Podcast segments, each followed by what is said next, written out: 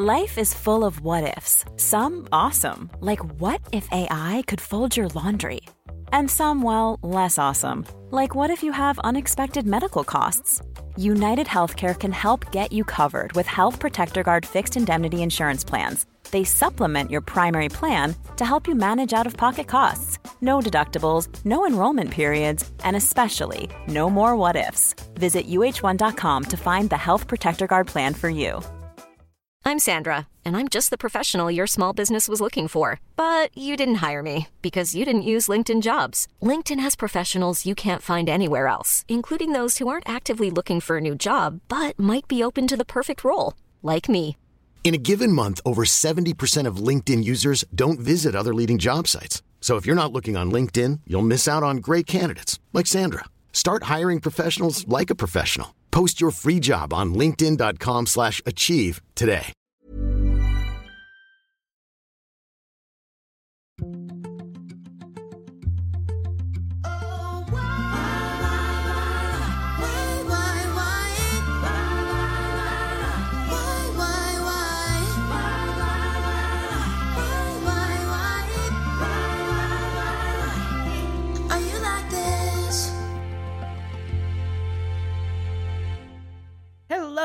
And welcome back to Why Are You Like This? Taylor's version, as we talk about Taylor's seventh studio album, Lover.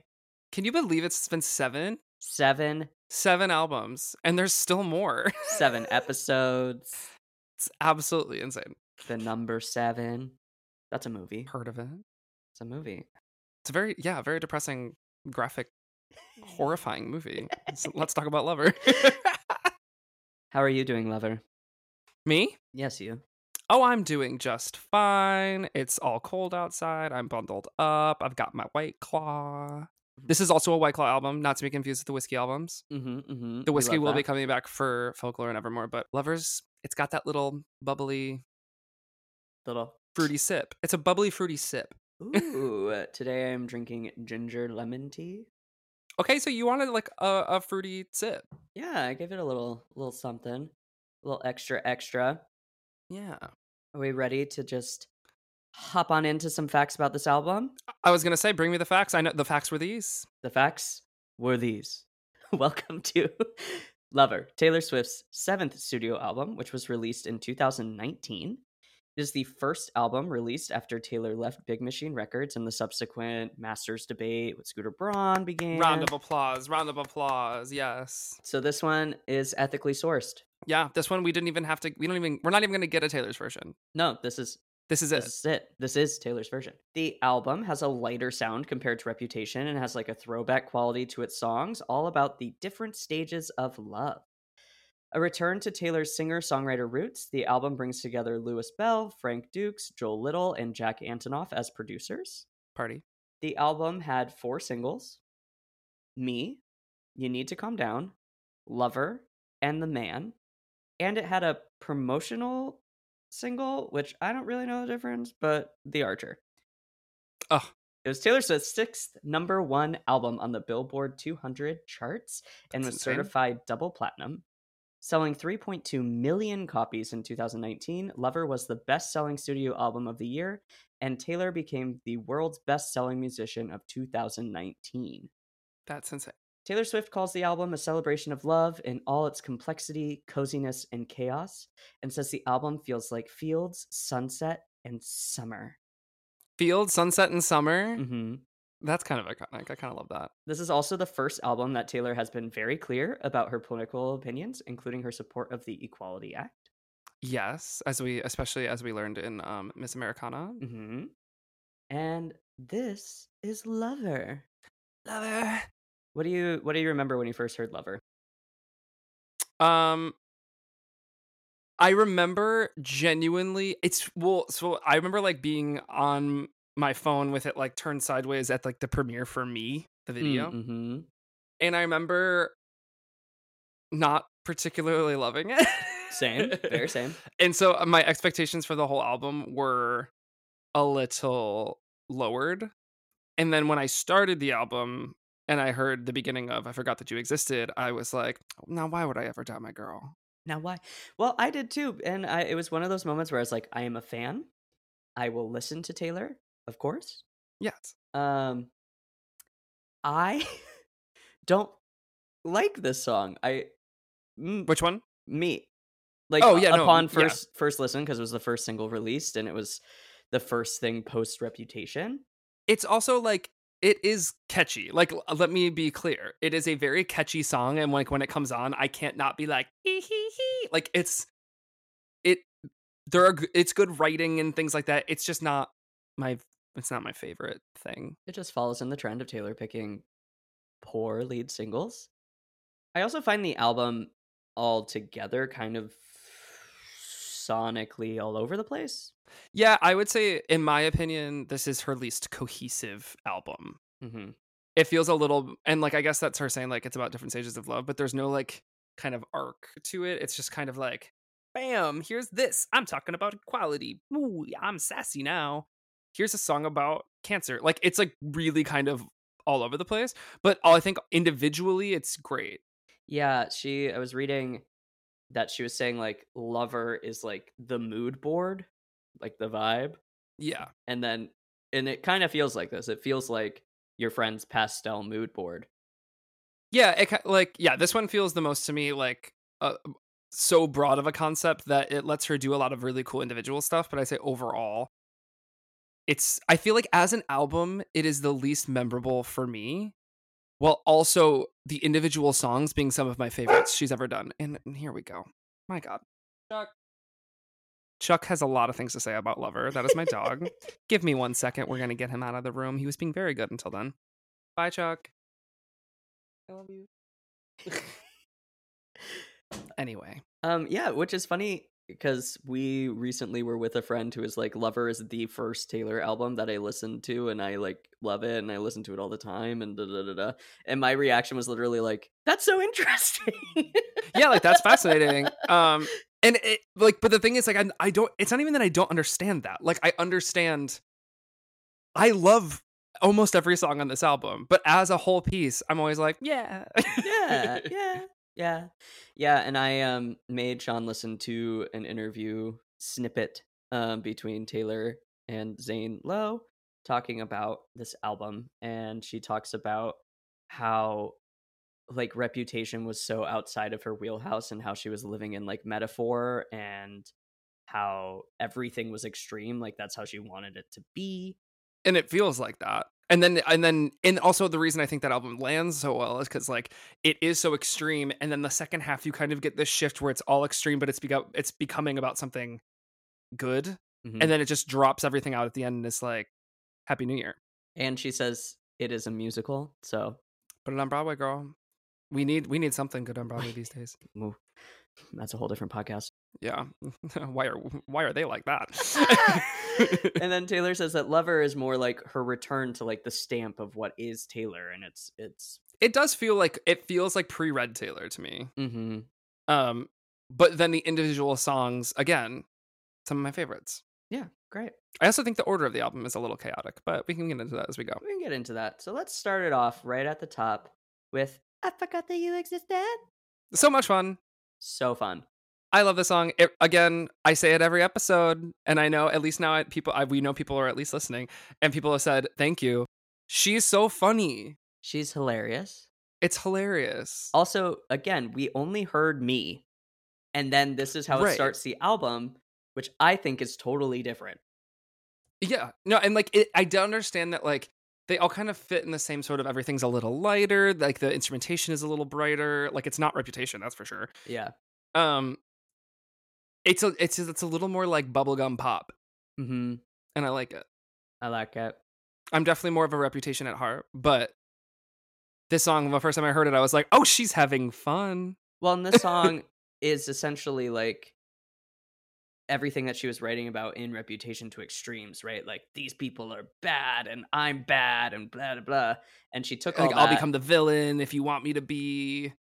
And then she was like, "Well, I can also just write this like pop song that's kind of passive aggressive, but really cuts you about how it isn't love, it isn't hate, it's just indifference." It's just like what a great what a great fucking lyric. Just like it's just indifference. Like she's just so like I I really can't tell you how unbothered I am. I really Which like and then also there is just like the beauty of writing a song about how unbothered you are because you wrote a song about it. So clearly like they're still a part of it. Mm. But I do think writing a whole song being like, oh my God, I forgot that I even cared about that. I really don't. Oh, So, wow. I forgot that you existed is so cutting. It's savage. it's just indifference. So yeah. Uh, it's so it's such a good ending. I love this song. I think it's so fun. Um it does it feels like she's just like having a little more fun. I was like, and I thought that it would kill me, but it didn't. It didn't. it's just yeah, it's again, it's like I think she's a master of how she presents her vocal decisions and Mhm. like that she can like belt something out, but she can also just be like, I'm gonna speak this part because I'm really good at that actually. I think she has some really, really cool vocal choices on this album. oh yeah. I mean we're about I mean we're about to get into I mean, do you have anything else to say? Because I'm excited. No, I also I just think that I think that uh I forgot that you existed as like a really great, cute little short start. Like Mhm. it's just like a cute little intro. Like it's funny because I was just saying like the the order of the album feels strange to me. Like Lover feels like it the title song probably could have been the first song, but then I don't know where I would put I forgot that you existed. Mm-hmm. And so and also after Reputation, it just feels like a nice like oh my god. Sorry, I was just uh, I got a little caught up there, and I just actually don't think about this anymore. like, by the way, we're just putting that to bed. Goodbye. yeah. New Anyway, stuff. Let me drop you into one of the best pop songs of the last 20 years. oh my god, cruel summer. Holy. whew. Taylor, I know you know. I know, I know that people, your friends have probably yelled at this to you over drinks. I'm sure you get a lot of letters about this. You've said on Seth Meyers that you've heard it. Why in the fucking world was this not the lead single? Why?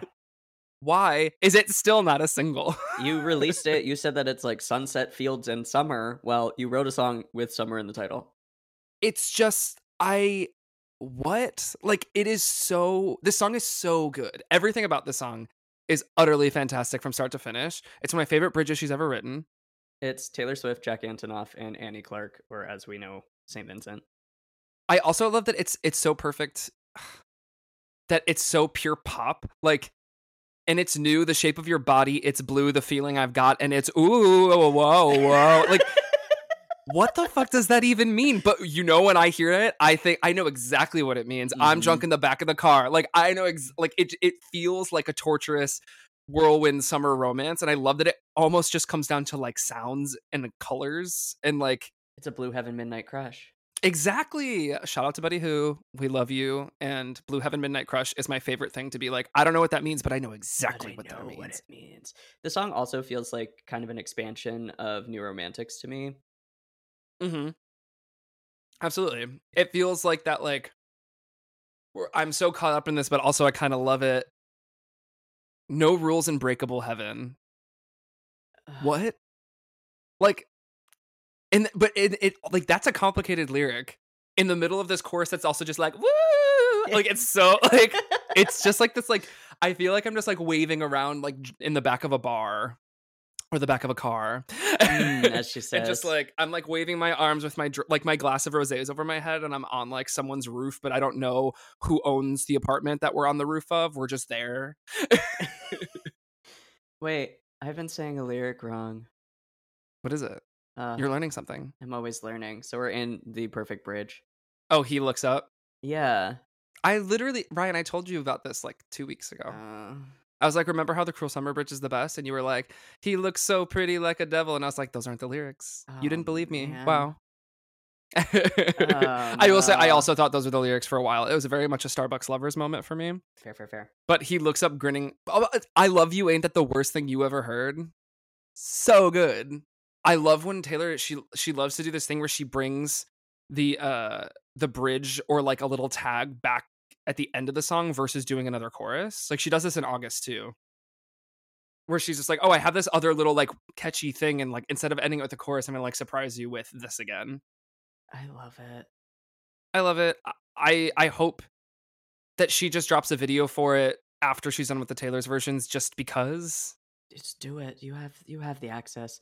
It's January 3rd. If we don't get this by August, Taylor, I'm Questioning everything. I'm coming over and we're gonna have a chat. so cut the headlights. Summer's a knife. I'm always waiting for you just to cut to the bone. it's so good. I love the song. I really could talk about this song for a podcast. It's pop masterpiece. Add it to my top five. That's really a top twenty. Add it to the top five. Pew, pew, pew. Top five of Sean's songs. Got regular Chadias over here. Woke moment. Um, everyone's Trigger allowed to have. warning. Everyone's allowed to have their own top five. Top, top, Who said top? Speaking of tops, lover. lover. I think this is one of the best songs she's ever written, I adore this song. and she said it took 20 minutes. Yeah, and it, like it's it sounds like a song that has that ease to it where like oh, the chord progression is just so like delicious and like it Mhm. feels the instrumentation so warm in it. Like I love the guitar. I love that it feels like a song you would hear it like I, it's funny when I hear this song I picture like a summer like bar and pub situation where there's a stage in the back and she's like singing it on a stage and all the windows are like pulled open like garage doors. Mm-hmm. I just I think that the song just feels warm and happy and not in like a sappy way, like in a genuine like this is what love feels like kind of way. It's very romantic in a like old first lyric. definition of it. We could leave the Christmas lights up till January. Perfect. Like I automatically you understand everything about this relationship Yeah, it's in one line.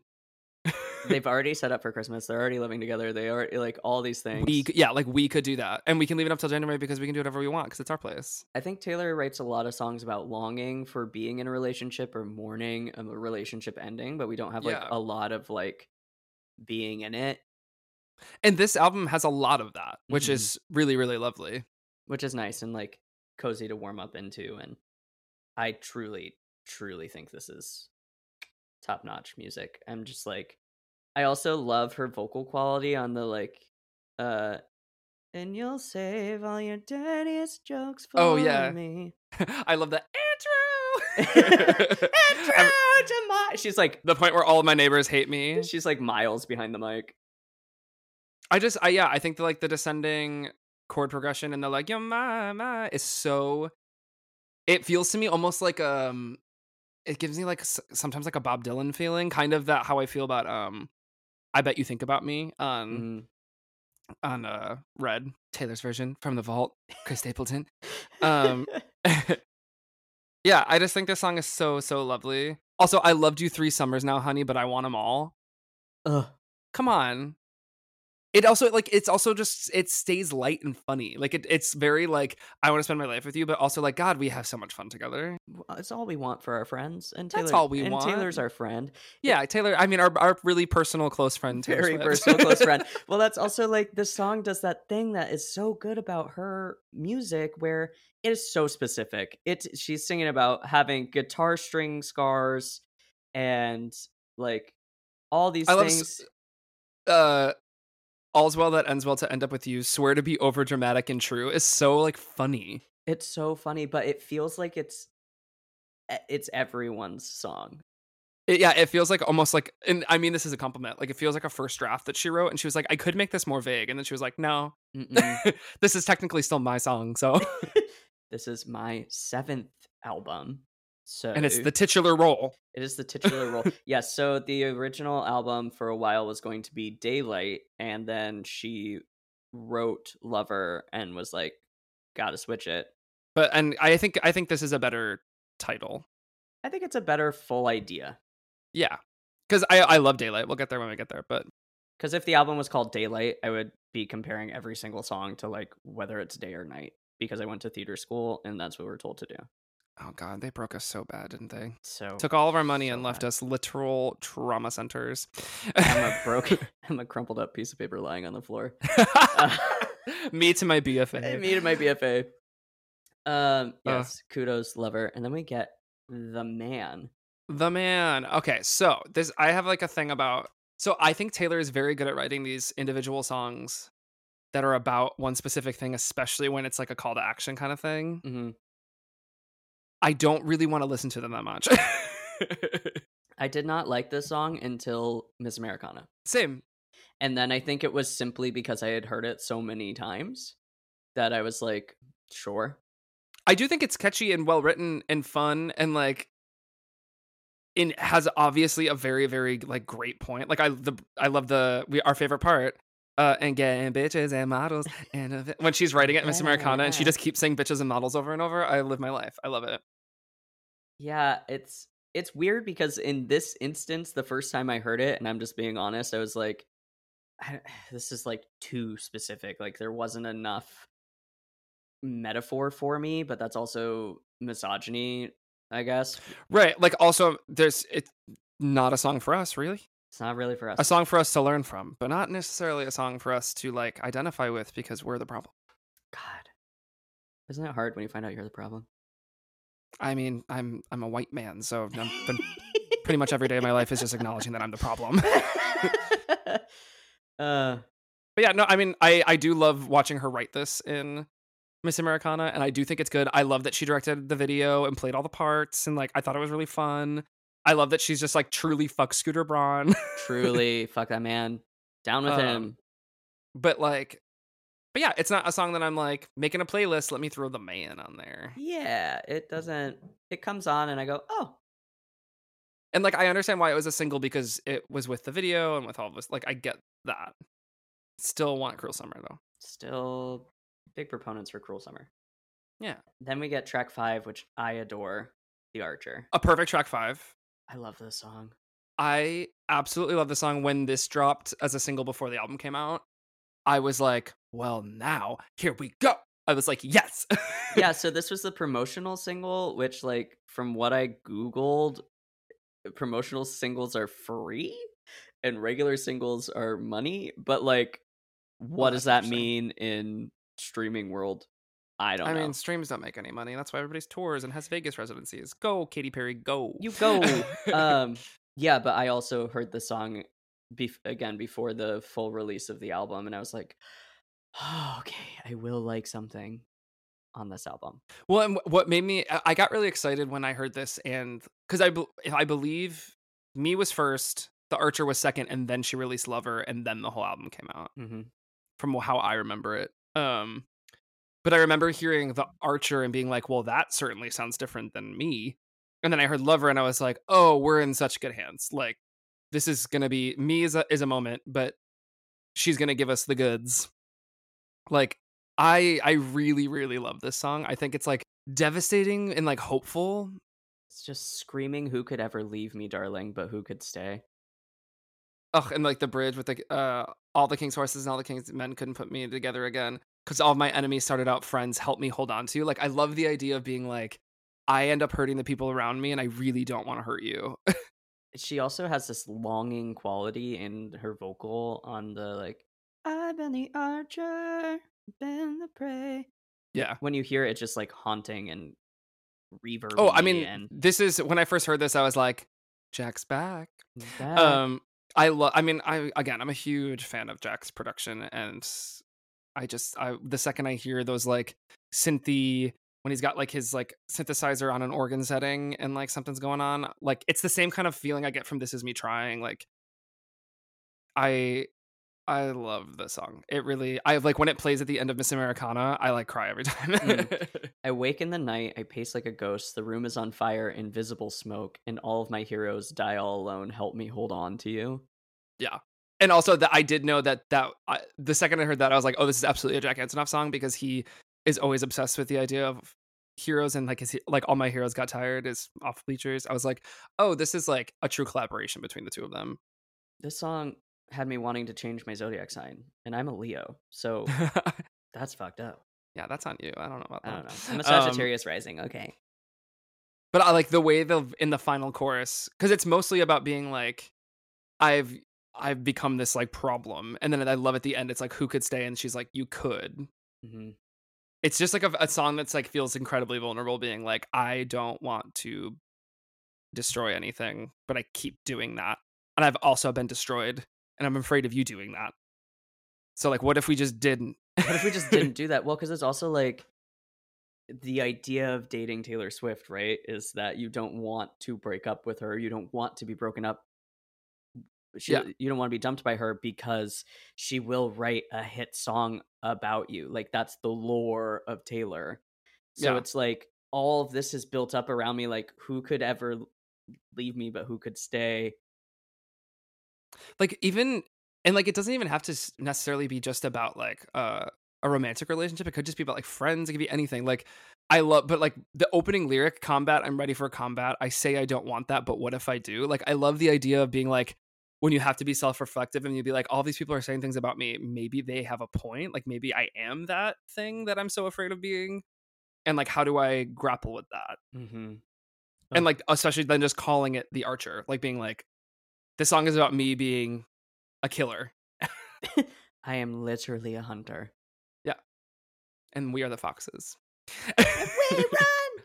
I literally I started this episode being like, I'm a little under the weather. I will not sing, and all I've been doing is making weird sounds. Um, that's that's our thing. It's our it's shtick. Par of the course. I think he knows.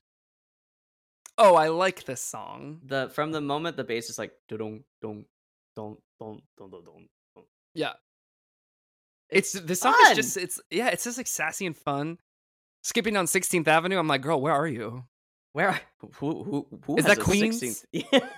Uh, I don't. I never know where I am in Queens. They have numbers and avenues that are numbered. I just uh. If you're listening and you're from Queens, I'm sorry, but uh, we're meeting in Manhattan. Just I can't. uh, I I get it. You have backyards and stairs, but oh. but other than that, he got my heart. It's so like so much fun. he got that boyish look that I like in a man. yeah, I, oh, I love when she does that. She has like, and she uses that kind of like melody where she like pops up at the end of a line a lot, and I always love it. It like I just love that like a lot of the song album's so happy. Yeah. in like I said, like I've in the past, there's always like a cute song, and we'll get there because there is a cute song on this album. Me is one of them, but that I'm not talking. It's about. different. Um, but this album's a lot of cute songs, but they have like a little more substance to them as opposed to just being like stay, stay, stay. Like it's very, it's got a little more like I have these specific things that I really. It's like about specific aspects of the person you're in love with. Yeah, I like that she's like, I think he knows when we get all alone, I'll make myself at home and he'll want me to stay. Mm-hmm. Yeah, I love that it's it's all put on him too. He better lock it down, or I won't stick around because good ones never wait. I am the architect, I'm drawing up the plans. so much fun. Maybe she said 16th Avenue just to like not put it anywhere. I don't know. I'm gonna Google it. Wait, 16th Avenue, Nashville. Oh, I'd buy that. sure. Lyrical smile and a go. Let I us know in the comments if you know where 16th Avenue is. Let us know because we certainly don't. We've never been there. I'm like, isn't there only 12? I don't know. I don't know. I live in Manhattan. Um, indigo eyes is such a nice way to describe someone's eyeballs. also, I've never seen someone with indigo eyes. Yeah, maybe she's dating a witch. That's like purple. Isn't that in the Roy G. Biv? Trixie and Katya were just talking about this on the colors episode that was not about colors, but also about colors. And they were like, indigo. And they go, purple, blue, purple, purple. And I was like, I was like, purple eyes? Imagine purple eyes. Hot. Scary? Hot. Yeah, like Cheshire Cat. Well, I mean, she does, she uses that in um Wonderland. So Where are we gonna go? I whisper in the dark. I think he knows. So Miss Americana and the Heartbreak Kid, Taylor says is political. yeah, that interview, honestly, I, un- I understand. I've always considered it as like a song about like the image of being a good girl and like the image of like perfection and what you put on to like make that happen. Yeah. and then like how sometimes it doesn't matter anyway. Taylor says this song is about disillusionment with our crazy world of politics and inequality set in a metaphorical high school. I get that. Like my team is losing, battered and bruising. Like this was all written in Trump era. Yeah. I see the high fives between bad guys. Leave with my head hung. You're the only one who seems to care. American stories burning before me. Yeah, I guess I just never really thought of it as like an uh, uh bluntly political song, but maybe I just wasn't paying attention because everything was so terrible at that time that I was like, eh. Yeah, I like I don't know.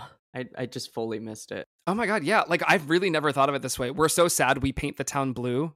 Like, I mean, that seems pretty Wow, I guess I'm stupid. Yeah, I think I'm pretty dumb. Because initially, I fully wrote the song off. I was like, okay, cool.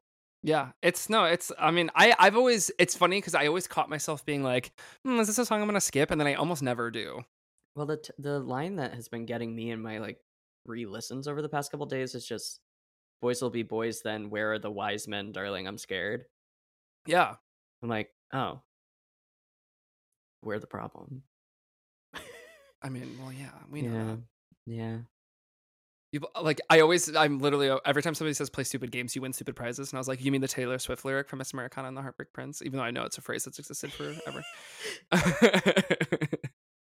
I love the the like cheering of this song though. Mm-hmm. Like and I know you gotta fight. Like I I love that it does have this like high school thing. I like picture this song being used in like an episode of Riverdale.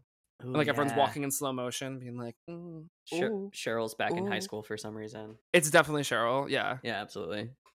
Best character. It's true. I do wonder, like, sometimes I just like sit there and I'm like, where did Miss Americana and the Heartbreak Prince as like a sentence come into her brain? Yeah, because I assumed it was about her, Miss Americana. Yeah. And the Heartbreak Prince being something that was said about her partner Joe at some point. But I have no facts for that. So maybe that's why I wrote it off because I was like, honey, I read Harry Potter and the Half Blood Prince. Like, I'm tired of these princes. Yeah. No more princes. No more princes. No more princes in America. Yeah, I mean, like now that I'm like reading the lyrics on paper, I'm like, oh yeah. American Glory faded before me. Now I'm feeling hopeless. Ripped up my prom dress, running through rose thorns. I saw the scoreboard and ran for my life.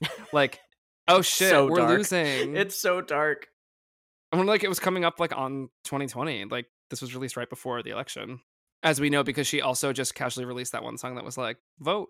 Uh, literally Taylor Swift announcing that she was a Democrat on Instagram like got so many people registered to vote. Yeah. It's insane. And we can say what we want about celebrities and like what their use is in society, but they have power. Yeah, like is it their responsibility to speak up for, you know, moral things? But I think in a lot of cases, yeah, like I think it's at- at least their responsibility to understand that what they say will matter. Mm-hmm. Like for example, a certain artist that I'm not going to talk about because I really don't want to get doxxed. um, but their posts about vaccines absolutely caused major, major hesitation Mm-hmm. in getting vaccines for millions of people because you have to realize when you say something, millions of people are going to read it. Especially as we've been not outside and not like I am Only so reading? so glued to my phone in a way that I don't think I ever have been and Yeah, the pandemic is when I had to put my phone on do not disturb at all times, which everybody gets mad at me about. But I have to I have to make the choice to look at my phone, which is usually every 10 seconds. But it's like having at least that barrier and not just like constant notifications because we were just sitting at home and the only way to talk to people was like buzz buzz buzz. Mm-hmm. Yeah, and Taylor has gotten a lot of shit for most of her life about not expressing a political opinion. Um, I think it's important to remember that we met her when she was 15, 16. And probably raised in a very republican area. Like you people ch- people can change and grow and do things and like also I mean yeah, like for the first 3 albums of her career she couldn't even vote.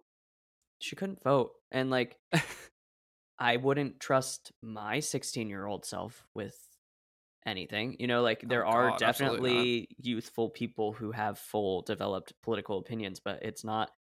it- I would say the generation below us even more so because they grew up with like access to everything, but also that's caused chaos. Yeah. So I just think it's important to acknowledge that Taylor is saying a lot on this album that she did not feel like she could or had the space to previously. And I do think that probably leads to some of the like more chaotic feeling of the tones of this album. hmm But also when you've waited at this point, how old was she? Like 29? Yeah, it's 2019. She's 32 now. Just turned 32. Yeah. Yeah. So around, uh, yeah, like 28, 29.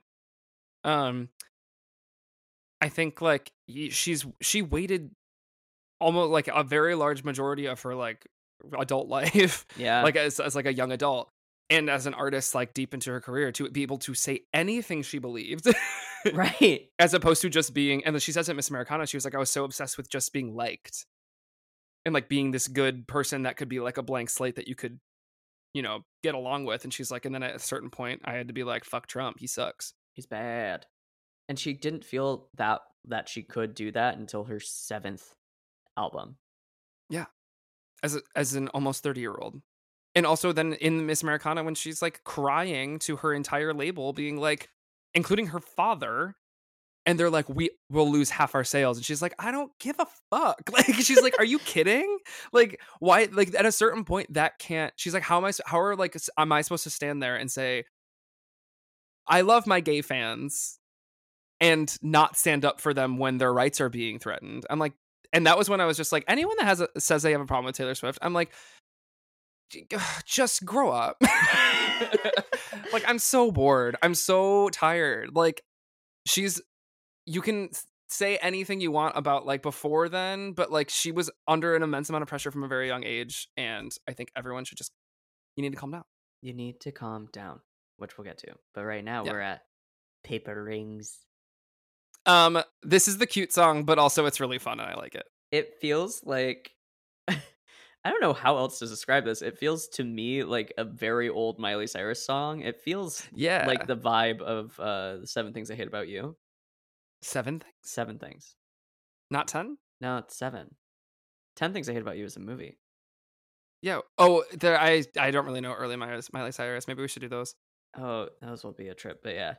Seven things I hate about you. Da, ba, ba, ba, oh okay yeah i was just like what are you talking about i was like it's called 10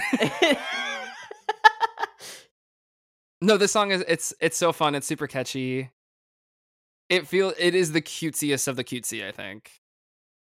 It's very cute. It's Yeah. so cute. I do love that like a main character in Taylor's albums from here on out is Joe's brother. yes. Like I have a feeling that like they like are like when they like all hang out or like at like holidays, like her and her and Joe's brother get like trashed and are like yeah, ah. like it, it seems like they're like really really get along because she writes about her his brother like four times. right? In the winter in the icy outdoor pool when you jumped in first, I went into I'm with you, even if it makes me blue. Oh, to the color that we painted your brother's wall. Come on, Joe's brother. yeah, Joe's brother, let's hang out. You sound like you're lovely. And I'm glad that you got a new wall. I'm so glad. Taylor Swift Um, painted that wall. That would be me anytime somebody comes in my house. I even just love like I hate accidents except for when we went from friends to this. Like it's just it's just like a fun, happy song. And after I mean like after Reputation, it was just like, oh, I'm so glad she's having a good time. I also like that it throws in adult things, right? Like the moon is high, like your friends were the night that we first met. That's some Oh yeah, it's like Taylor's talking about drug use. Drugs, and then she she- was at a party with drugs. And she's like, darling, you're the one I want in paper rings and picture frames in dirty dreams. Oh, oh, oh. Yes, she gets a, like, and she talks about the dirty jokes earlier, and like I like that she's in like Reputation. She talks to like a little more like sexy, sexy, but in this, it's like a little bit like being like, no, like I have sex with my boyfriend. She's like, I do a natural, normal thing uh, called sex with my Yeah. boyfriend. and we should all celebrate that. I love the the kiss you once because I know you had a long night. Da, da, da, Again, da, it's kind of it's she, she loves that like thing of being like, I have a melody, and then I go up, um, and I love it every time. I'm never mad. It gets me. I recently was writing a song and I was like, what if I did da da da da da da blah? And I was like, that's just Taylor Swift. Like I would probably actually have to give her songwriting credit. Do it quick. I know. Don't want people to think I'm stealing. For the record, I don't think that Olivia Rodrigo stole any of those melodies. I think everyone needs to fucking calm down. I would like everyone to read one fucking book about music and then have an opinion. That's They me. sound ex- they sound exactly the same. Okay, bitch. Just because it could be a mashup on Glee does not mean that someone stole a fucking melody. Get knowledge.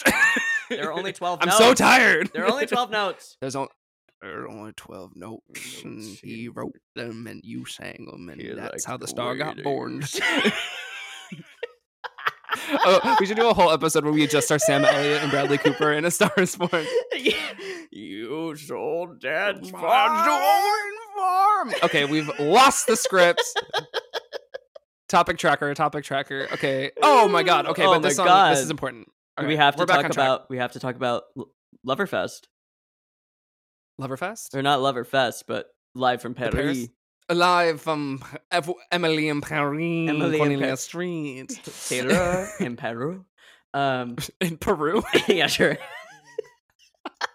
um, Cornelia Street is one of her finest, in So my good. opinion, and I need everyone to just like listen to the Paris recording because she sings her fucking face off. Sings it down.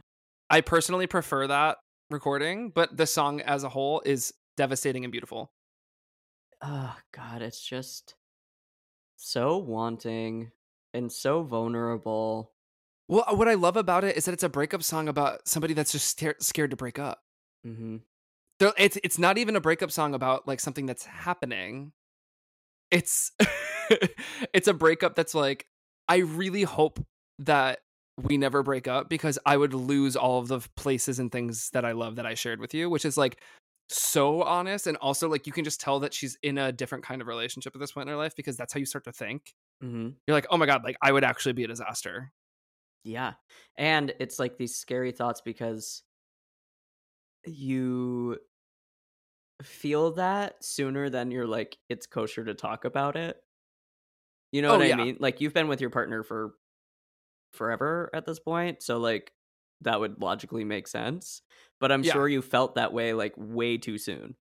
Oh, everyone, yeah. I mean, I feel like it, there's always a moment, especially when you're like jumping into a relationship, where like if you're really feeling that way, you're like fully being like, okay, all the things I want to say, I definitely have to like pace out. Like I'll make a Google Calendar Mhm, mhm, because mhm. I cannot come on this hot. Although famously, that is not how I function.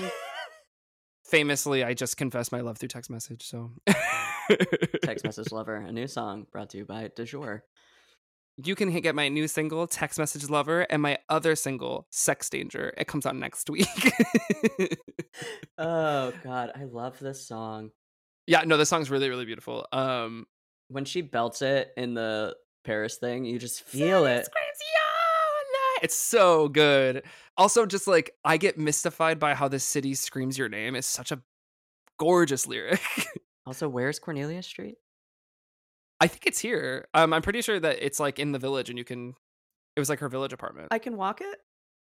well it's gated. Oh, well, that makes sense. it's like one of those it's like one of those like rich village places like most places in the village like you're either living in a box in the village or Mm. you're taylor swift Got it. Got it. Got it. Got it. Cool. cool but i do love that she lived in the village because there's a lot of places that rich people could live in new york that are really annoying but the village is like a cool one i think it's there let me check You hold my Street. hand on the street, walk me back to that apartment. oh yeah wait hold on why can't i clicked it but it's not it's like showing me the village It's like no, but I it's not showing me like which street is Cornelia Street, which is very annoying. Where is Taylor Swift's Cornelia Street?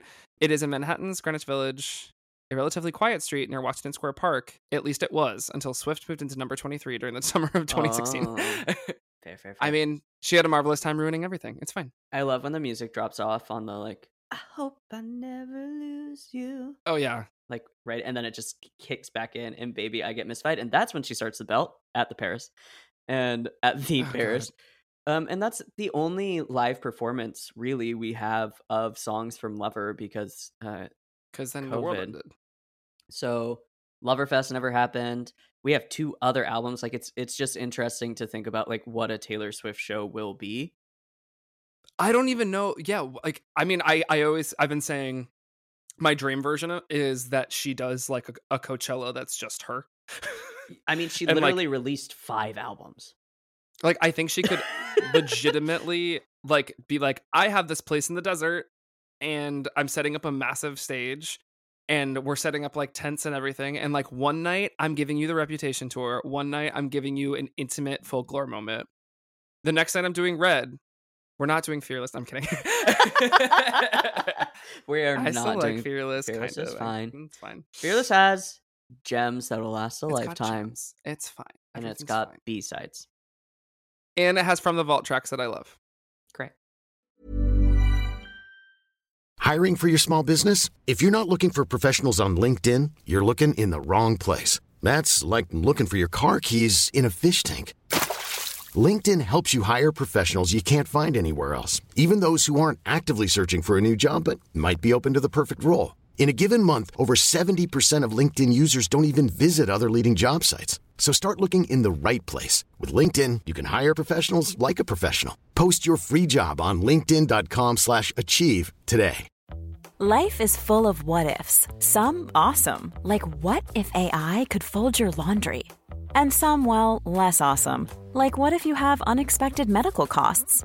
United Healthcare can help get you covered with Health Protector Guard fixed indemnity insurance plans. They supplement your primary plan to help you manage out of pocket costs. No deductibles, no enrollment periods, and especially no more what ifs. Visit uhone.com to find the Health Protector Guard plan for you.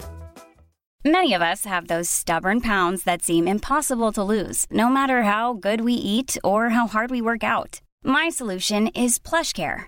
PlushCare is a leading telehealth provider with doctors who are there for you day and night to partner with you in your weight loss journey. They can prescribe FDA-approved weight loss medications like Wegovy and Zepbound for those who qualify. Plus, they accept most insurance plans.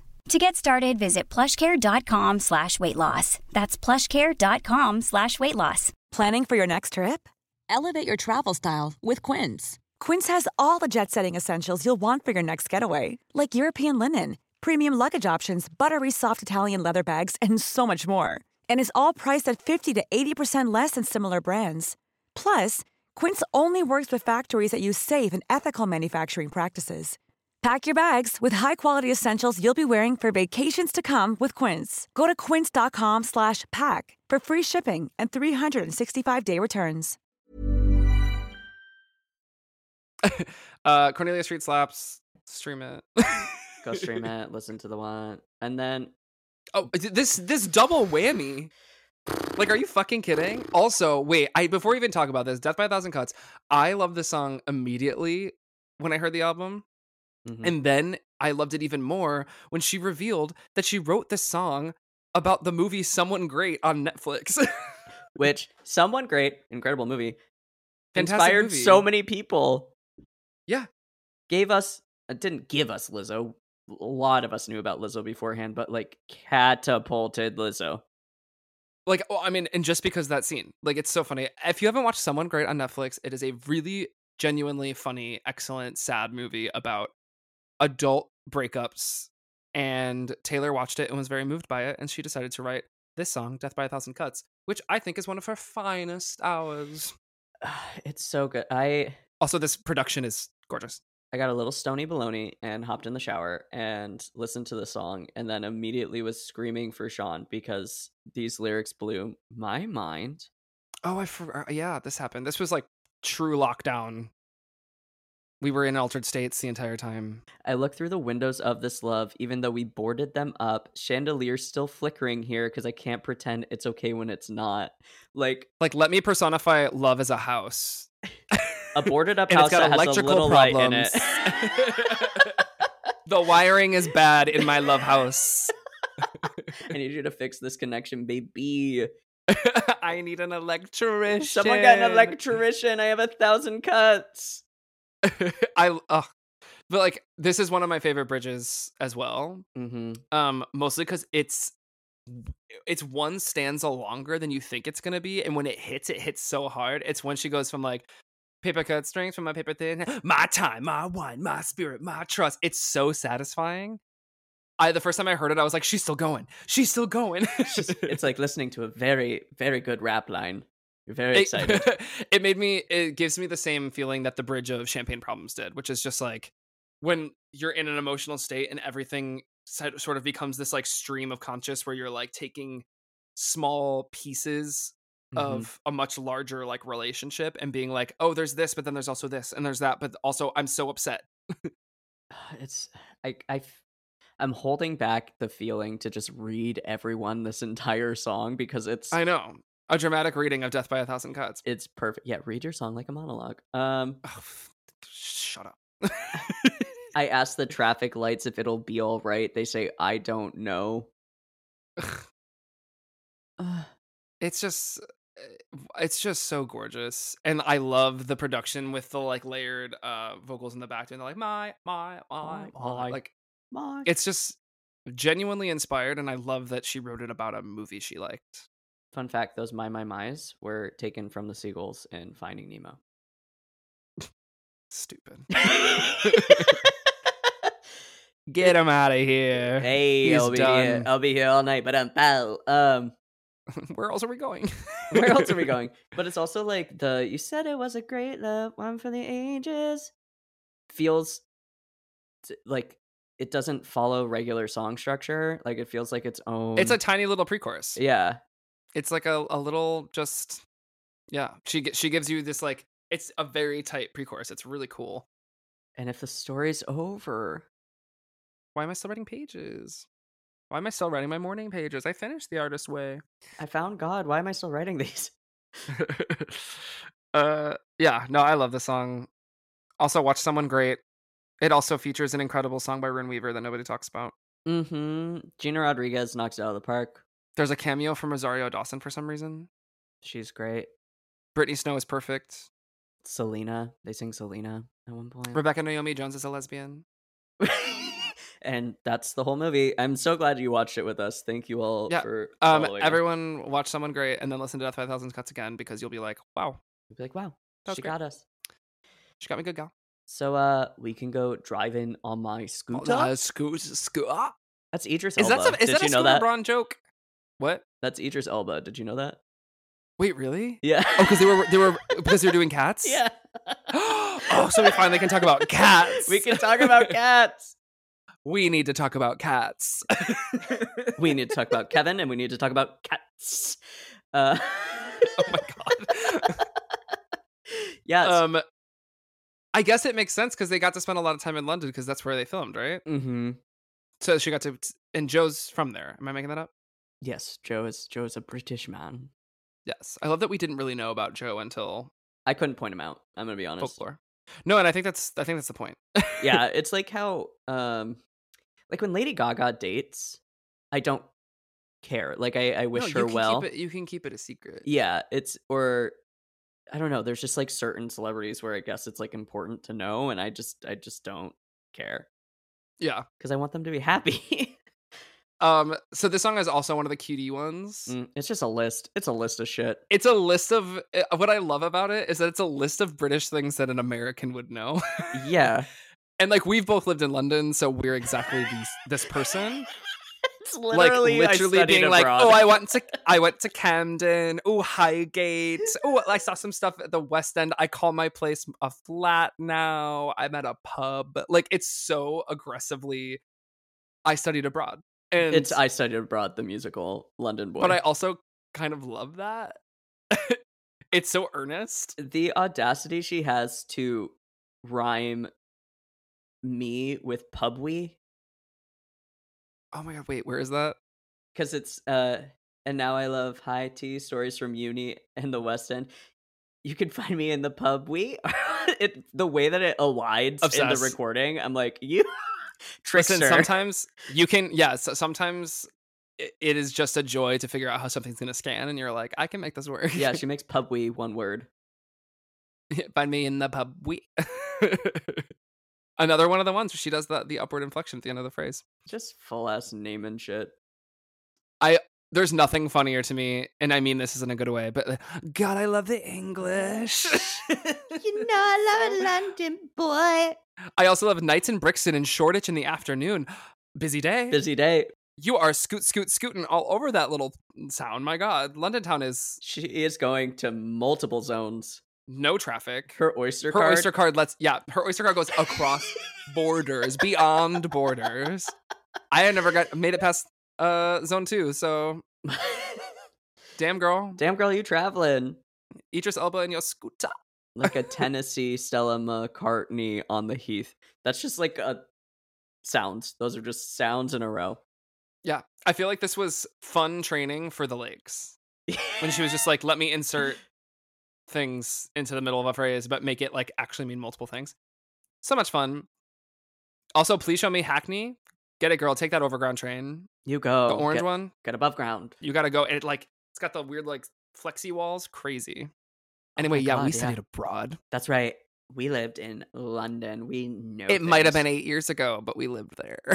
Yeah, mine was more than that. ten. I think it was ten years ago. Yeah.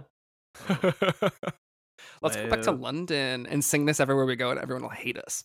We can go riding in my school. Ah! On my scooter. Um, yeah, London Boy's fun. I like it. I can't. Oh, this song's so sad. I can't listen to the song. and that's I don't well, and it's also the least listened to song on the album, I believe, except for uh "Nice to Have a Friend."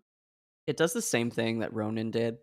She's incredibly honest and it's incredibly vulnerable, and sometimes it's really hard to listen to songs that are this brutal. Yeah. The like, uh, oh god, like the lyric "Holy orange bottles each night I pray to you" is like, oh, And then desperate people find faith, so now I pray to Jesus too. Like, yeah. yeah. This song, if you don't know for some reason, is about Taylor's mom's battle with cancer. Which fortunately she's doing very well. hmm And this brought a feature from the Chicks, which I think is lovely. It was pre them re- releasing Gaslighter, so it was a nice like reminder of royalty. and also i mean an acknowledgement of taylor being like i never could have done any of the things that I, like right in this moment taylor was doing her I'm going to have a political stance thing which ended up getting the chicks completely blindsided and almost ruined their entire careers um like wrongly of course and so i think her being like i need my girls on this one because you inspired me to like say the things that were scary yeah, I, mean, I have a feeling this was a very scary song to create. I mean, like, how do you play this for your mother? Like, I like, I would be, I would be so terrified of like, Yeah. it's yeah, it's like very bravely vulnerable and le- in a way that's like knowing your mom's gonna hear it and like know then knowing that your mom is gonna hear how scared you are and then on top of like how scared she is already. Isn't that like a strange thing that happens when you grow up when it's like you start protecting the people who are your like number one protectors because you're s- scared of loss, really. Oh yeah, And yeah. I mean, I think it's like you hit a certain part of your twenties and you're like, oh yeah, people like you start losing people and you're like, whoa. yeah, I mean the and I hate to make this all about me, but who am I supposed to talk to? What am I supposed to do if there's no you? Is just it is Yeah, it's- uh, yeah. Also, just like the last, like the main lyric being "soon you'll get better" because you have to. Yeah. I'm like, thank God she did. Yeah. but like whew, it's just like it's a hard song but very very good i understand why it's one of the least listened to on the album but it's it's great Yeah, it's not because it's a bad song. I think it's literally just hard. Yeah.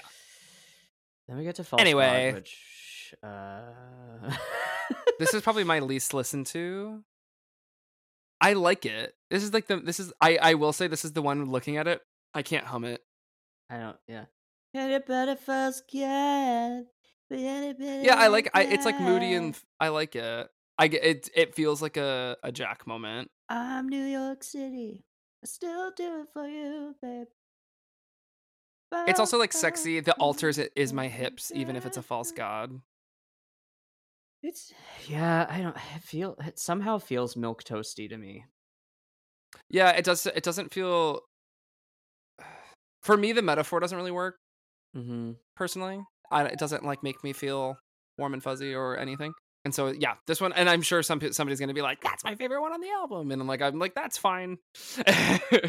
Yeah, I guess I just don't I don't understand why it's a false god. Like I understand it's about physically being with another person and how that feels like nirvana and heaven and I think it's. I mean, I always took it as more like. I'm gonna I worship this love even if it's not gonna work out. Like I'm like dedicated to this thing that might not be true. yeah. I I guess I just wanted it to just fully be like I worship this with you without any like hesitation. Maybe. Which is, I think that's what it's saying. I th- just think it's like, I don't, I, I just kind of think that the metaphors are a little like all over the place and like not easy to follow and don't hit hit me in like a heart spot. And so like it gets a little like uh okay. Yeah, it doesn't feel like a decision is made, which is annoying. Which is fine. Like it's fine for songs to be like I'm stuck in the middle and don't really know this. Um But I feel like if you're writing a song like that, you're saying I'm stuck in the middle and I don't really know this. Like this feels unopinionated to me. yeah. It, like even the bridge feels a little like I know that heaven's a thing. I go there when you touch me. Honey, hell's when I fight with you. Okay, I follow. But we can patch it up good, make confessions, and we're begging for forgiveness. Got the wine for you. I'm like, okay, now I'm a little like lost. like, is it supposed to be like communion wine? I don't know. Like, it's also I'm not religious, so I'm like, ah. Yeah. but I don't it's just not not That's for me. not I for would say this one's this one's my skip on the album, and that's fine. We get to you need to calm down. Oh my god. Okay, so when this came out, I was like everyone immediately had like a crazy amount of opinions about it and they were like this is gay baiting, this is like cr- like blah blah blah and I literally like later like looking back on it, I'm like, "Oh, everyone just needed to calm down." Truly needed to come Cuz it's really just like a fun song. it's just a good so- it, yeah it's um i think a l- Ryan's flustered. i'm flustered because i under i understand right i understand that queer people feel would rather have like a queer person standing up for them or like whatever or like writing a song like this. But she's Taylor Swift. she's taylor swift and also the the thing that i would hear a lot was people being like well it's more than just calming down. And i'm like yeah she knows. Like she Yeah, it's she's very aware and also- in the song. and also absolutely just like attached uh, a petition for the Equality Act at the end of the video, and also got millions of people registered to vote, and like did the actual things that most other pop artists like just aren't like weren't doing, yeah. And also made a song that sounds like a, the way a bunch of friends. Uh, it's you know what it is. I think the song actually sounds like the way queer people have to deal with hate in that we if you you can't have the mental space to feel every single th- time somebody bigoted says something to you right and so you're just like oh my god chill out like like literally somebody on the street calls me a faggot and i'm like aren't you bored? Like yeah i am. Like what go away. I'm busy and i'm trying to get to brunch. Go fuck yourself. Like it's i can't put all of my energy into every single person that thinks i shouldn't have rights. So sometimes you're just like oh my god chill. Right. You just need to come to it's like every time somebody gets in my mentions to quote unquote teach me something it's so and I just respond with thank you because Like, like, "Thanks." I don't because what are they gonna say? What are they going to they just need to calm down, honey. yeah like you you genuinely it's not that serious It's not that serious. like she literally says sunshine on the street at the parade. Uh, it's a strange one, but but you'd rather be in the dark ages. Making that sign must have taken all night. Like she's like, "Oh, that's funny you worked really hard on that. That must have taken a long time." yeah like it's i and i know that like she's not the person experiencing a lot of this hate and like she does she does throw in a lot of stuff like the we see you over there on the internet comparing all the girls who are killing it but we figured you out. We all know now we all got crowns. Like she doesn't make it specifically about just queer people it's like about like everyone that is out there going out of their way to just hate on people for who they are. Oh my god don't you have anything else to do? Don't you have a job? Don't you aren't you tired? Like hello? And if the goal of the video, which like isn't the song, like if you if you're just listening to the song, yes, it does say when you could be glad, glad, glad, glad.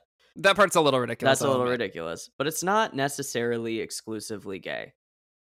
And then when you watch Yeah. the video, it does highlight a lot of queer people, which I think is important. Everybody who's worked on that video has said out loud that they were paid well and had a And she was super nice and they had a great time. I also think the Katy Perry thing is funny and also like regardless of whether it was something for their careers or whether they actually are good friends now, it is a symbol of being like maybe if we just all chill out. If everyone just chills out, it would be great. Even if it and if it gets us paid to work, great.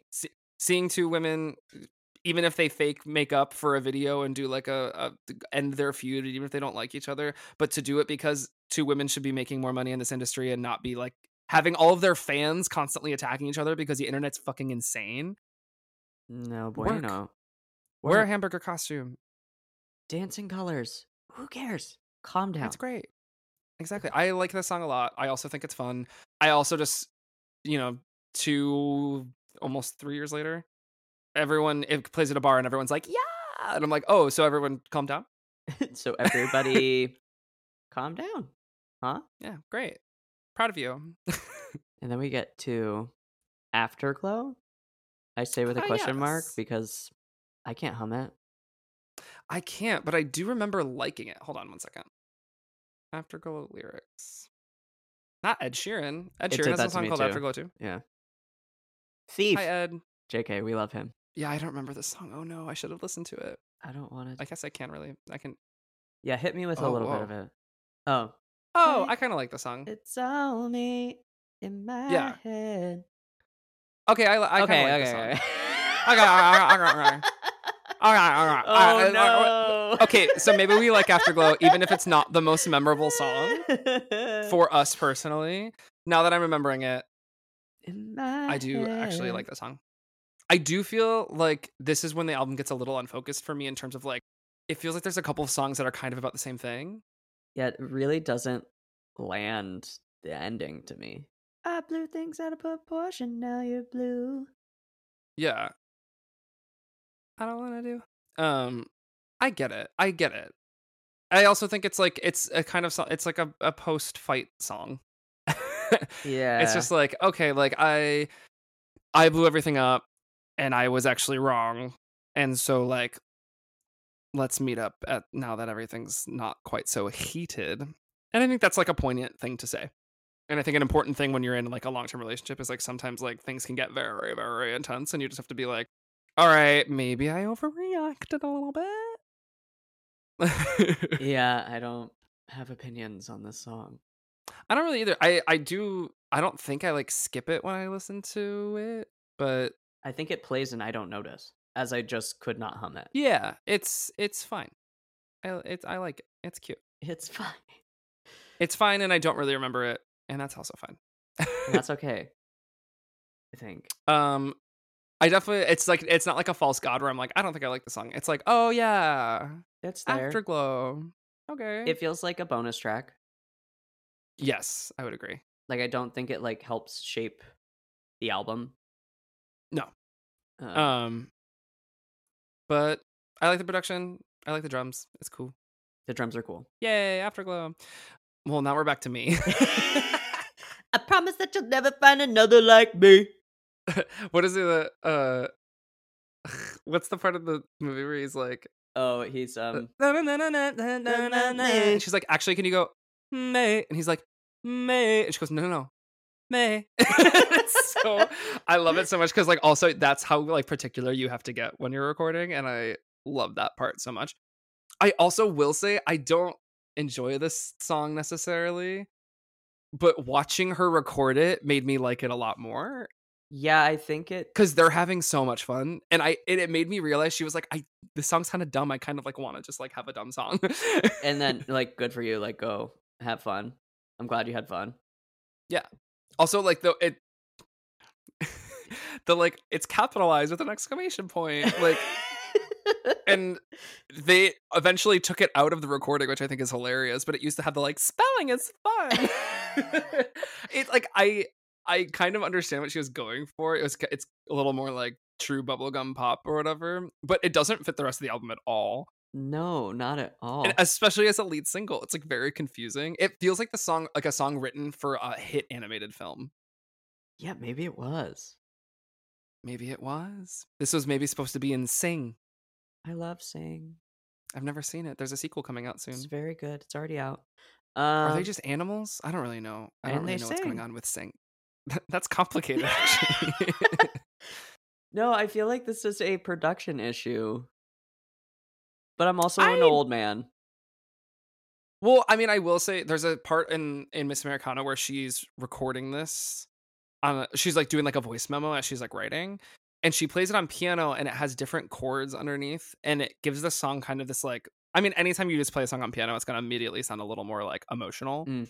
But she has this like, it's the way the chords work. It just sounds a little more um like melancholy and it makes the song kind of have this like longing and like then if you redo the lyrics of being like Um, I'm the only one of me, baby. That's the fun of me. It's it gets a, it almost becomes like poignant when it has this like sadder thing behind it.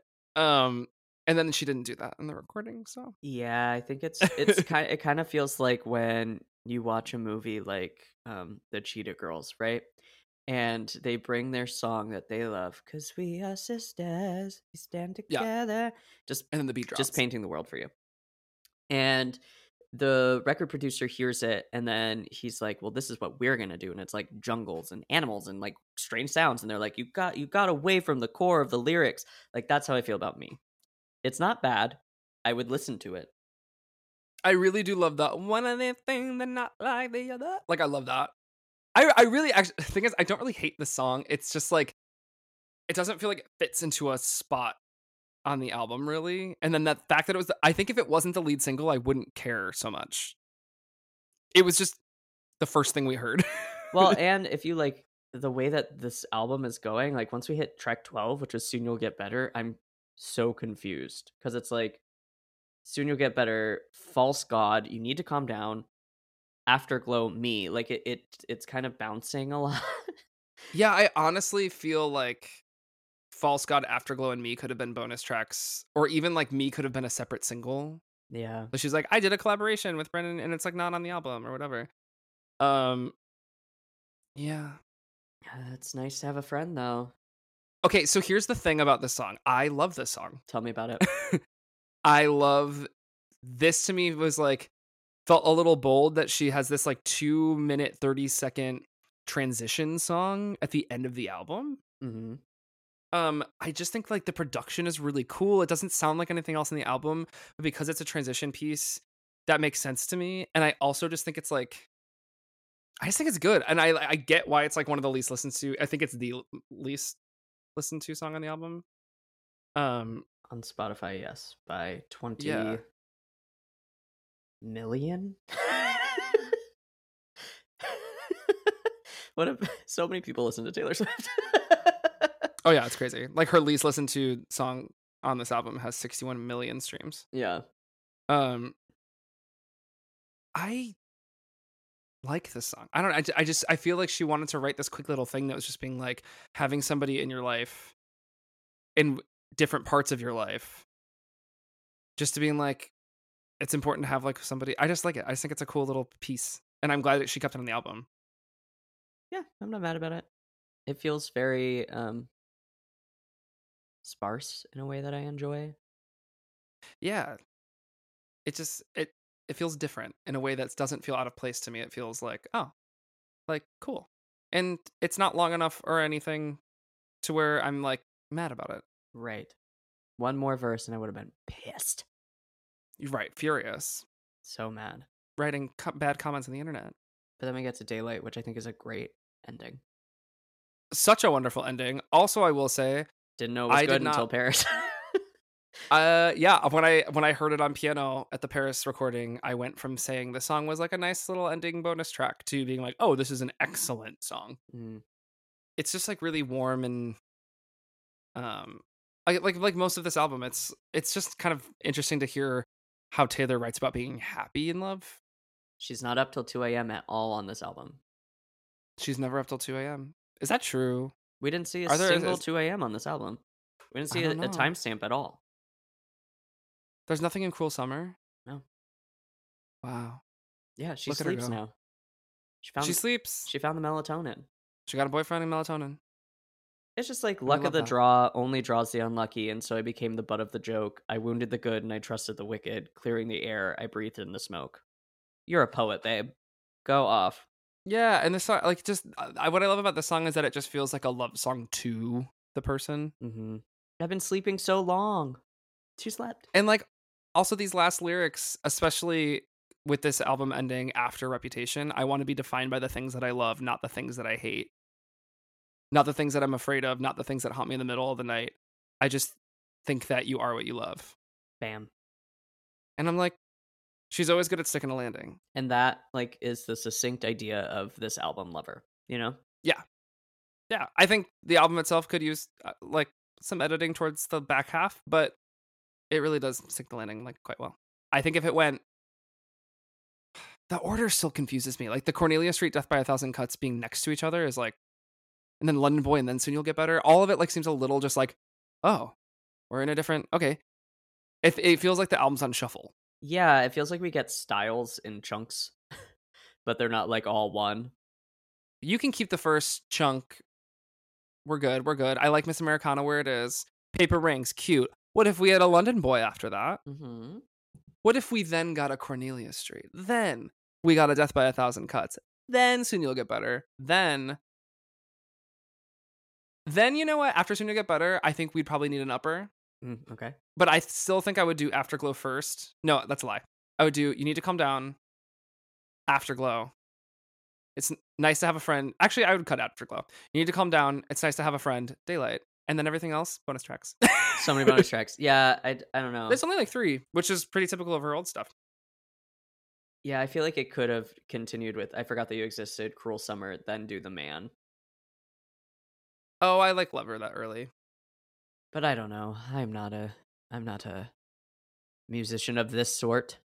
as somebody who's eventually working towards having like an EP or like albums, I literally sometimes I'll just like sit, especially when I'm on planes, I'll like go through and be like, okay, so what's the order for the album? And it's like it changes like every two days. So like Do you think as we saw in Miss Americana when Taylor said, I'm writing a better album, do you think she did that? It's a complicated question because I think Reputation is a better cohesive piece. Uh-huh. I think some of the songs on here are some of the best things she's ever written, but I also think that's true about Reputation. I personally think I'm I like Reputation significantly more. Yeah. But if I was making a pl- like I could play Reputation from start to finish and be like, yeah.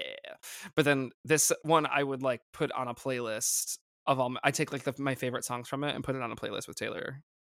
I find I don't know where she would have gone post reputation because it is so extreme, right? Like where how do you Yeah. how do you grow from that? It had to be a different direction. It had to yeah. be a totally different direction. Also, I think it's poignant to be like I wrote an album about me be me and my how I was perceived and how people hated me and all the stuff, and then to like then spin around and be like I'm gonna write an album about all the things I love. Yeah, which is gorgeous. I don't. Yeah. I know that I have for the past couple songs been like, I don't remember this. I don't like whatever. It was like three of eighteen Of songs. That's not- eighteen songs. yeah, like this in no way is a bad album. Not at all. And I love that like even when we like slightly criticize something, I'm just like, oh my god, like please everyone know that I still listen to this a zillion kabillion times. All of these songs are on my top songs of the year, always. always, always and forever. Cruel Summer will never not be in my top 100. It's I love that song. It makes me want to perform it live, yeah. which is I just great. want to throw ass to it at the club. you know? Yeah. So Taylor's in love. I think this one is pretty clear why she is the way she is. yeah. Well, and also this is the first time she didn't have to deal with uh Scooter. And so this is kind of like the first time we see her out like this is I am like this because I am. because I am and I am free. And also none of us could have known that after this album was released, we would all uh, get stuck in our houses for 2 years. Yeah, and then we got folklore and Evermore, which I just The can't wait to talk about. I it's that the episode's going to be so long. Oh my god. So so long. Both of them. Both of them. I I'm not combining them. I'm not making people listen to four hours of us at one time. I'm not. Oh my god, combining no, no, no. We're those are definitely separate. Um, I'm so excited to talk about those because I also think it's especially coming from this album, and then what happened to everybody, and then to get folklore. It's just like such a testament to her like artistic ability, and I cannot wait to talk about it because I think every I genuinely think every single song on folklore and actually pretty much everything on both of them. I just think they're like all her best. Just So I'm very excited. gems on gems on gems. Well, y'all, until next time, bye. Get ready because we're gonna get crazy. Crazy. Bye bye bye.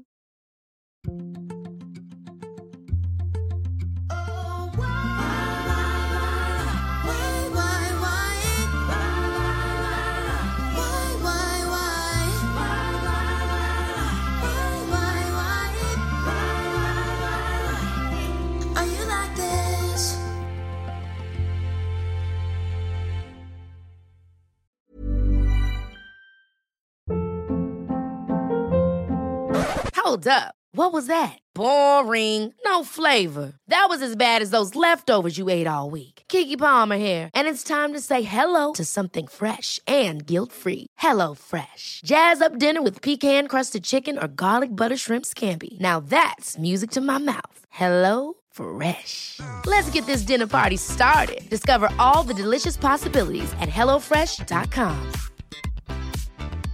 Even when we're on a budget, we still deserve nice things. Quince is a place to scoop up stunning high-end goods for 50 to 80% less than similar brands. They have buttery soft cashmere sweaters starting at $50, luxurious Italian leather bags, and so much more. Plus, Quince only works with factories that use safe, ethical, and responsible manufacturing. Get the high-end goods you'll love without the high price tag with Quince. Go to quince.com slash style for free shipping and 365-day returns.